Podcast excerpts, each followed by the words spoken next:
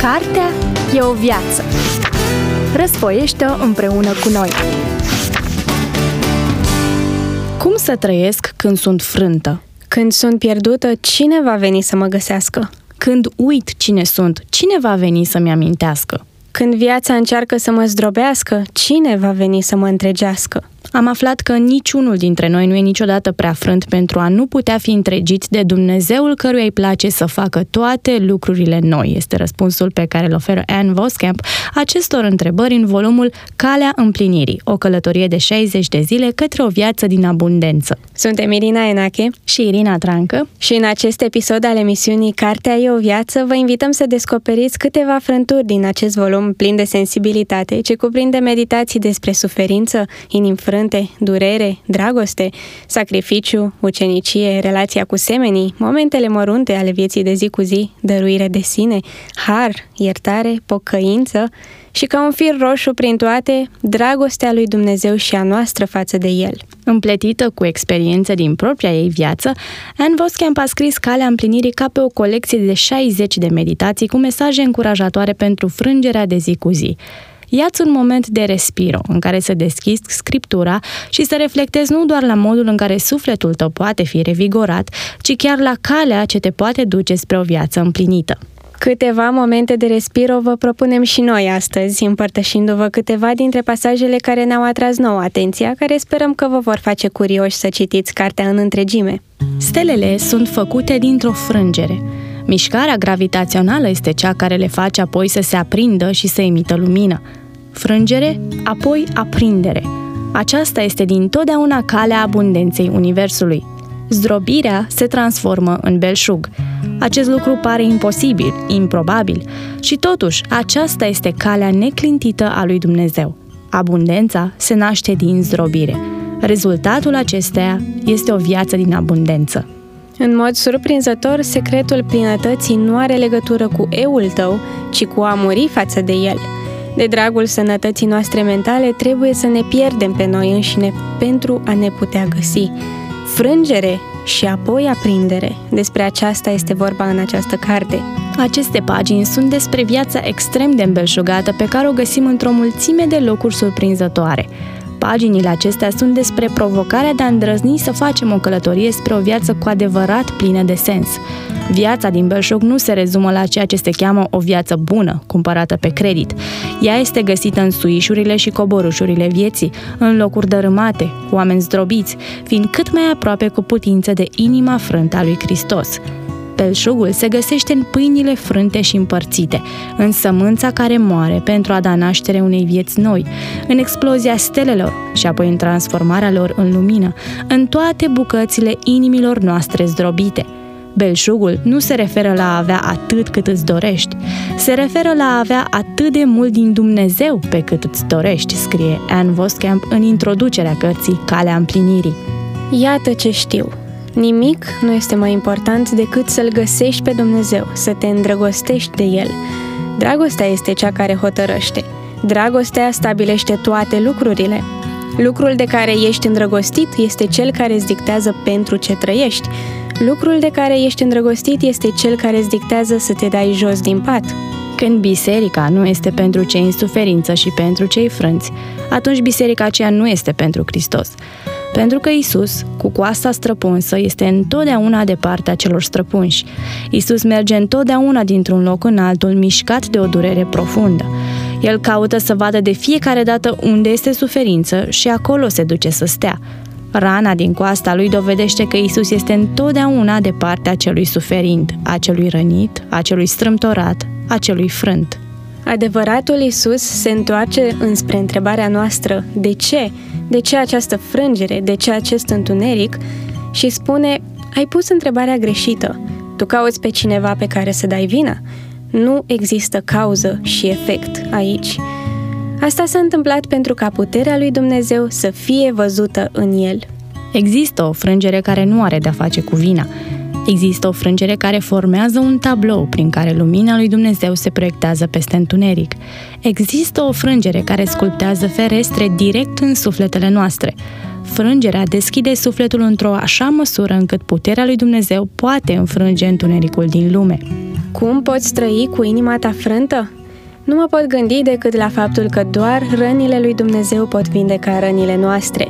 Acesta este adevărul și îi simt tăria.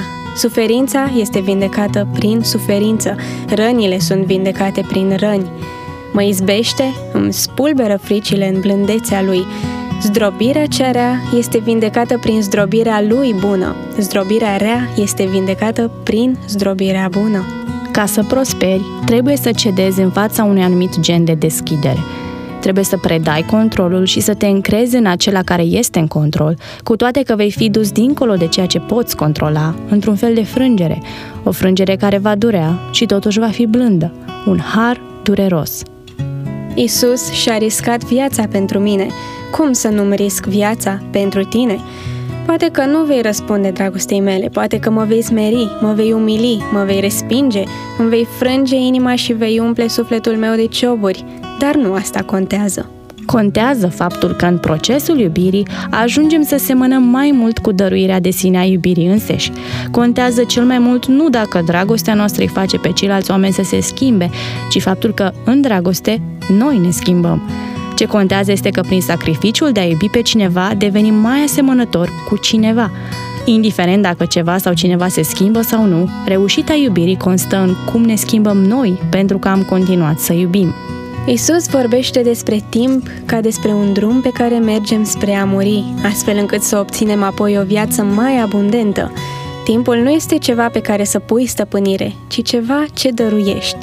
Poate când murim față de eul nostru, frângem timpul aici și iubirea noastră jertfitoare se multiplică în eternitate, continuând veșnic. Dragostea nu moare niciodată.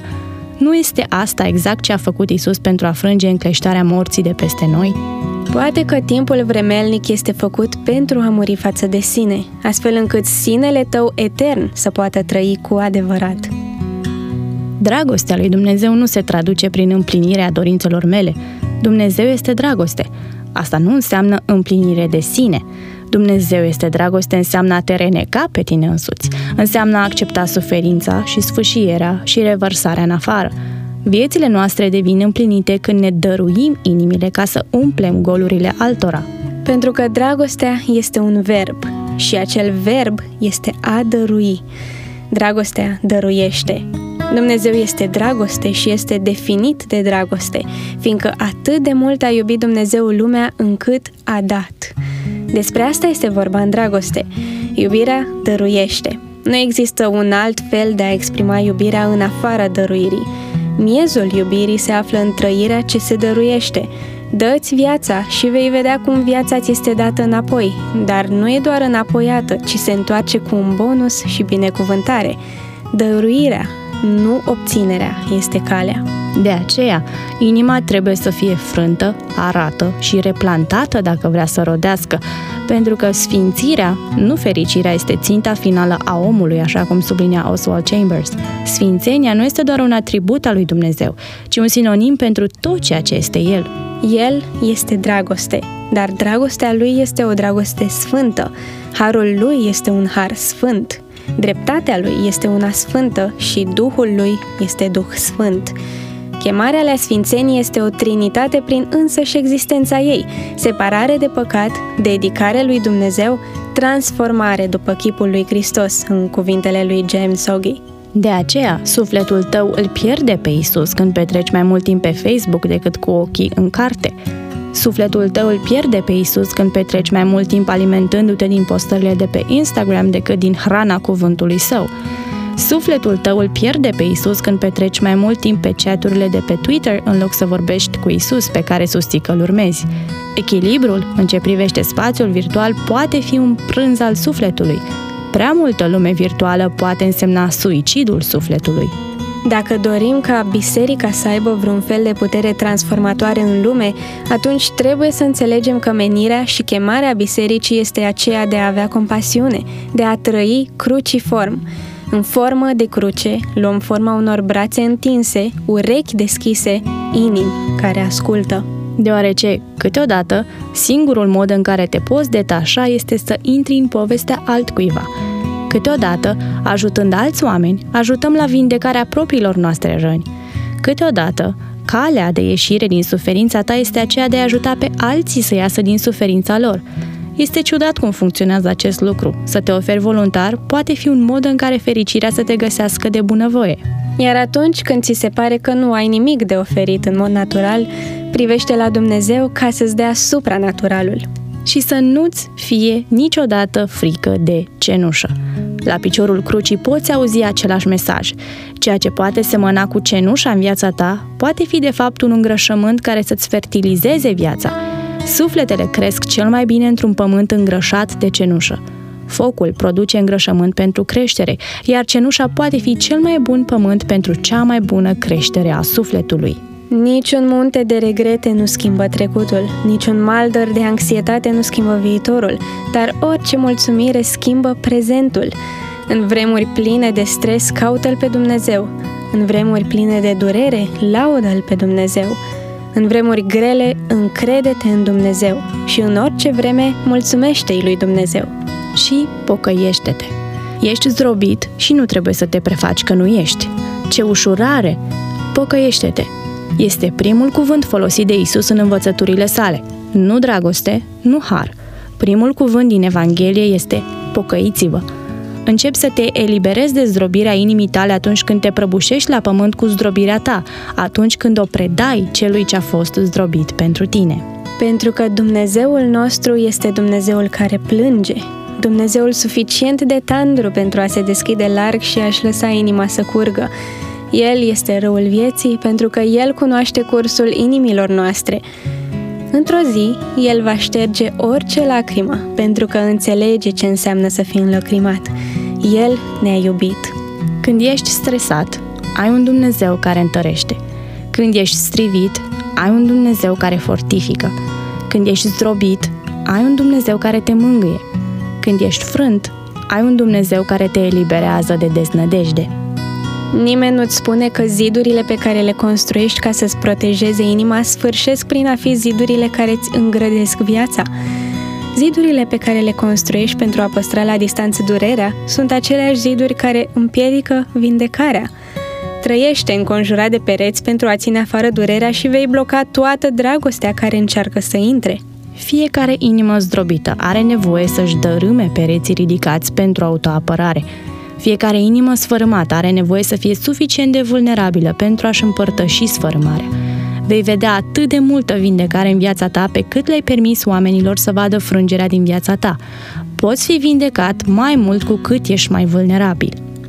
Isus, singurul care ne-a iubit până la moarte, a murit cu brațele larg deschise, cruciform, ca o invitație salvatoare, dăruindu-se pe sine. A murit în același fel în care a trăit din plin și acum putem trăi după exemplul său. Îndrăznește să apuci frânta cale a abundenței și să devii cruciform. Trăiește frânt și împărțit ca pâinea, pentru că această cale frântă a abundenței, aceasta va transforma lumea. Așa se încheie cartea lui Anne Voskamp, Calea împlinirii, o carte ce cuprinde 60 de meditații despre suferință, inim frânte, durere, dragoste, sacrificiu, ucenicie, relația cu semenii, momentele mărunte ale vieții de zi cu zi, dăruire de sine, har, iertare, pocăință și, ca un fir roșu prin toate, dragostea lui Dumnezeu și a noastră față de El.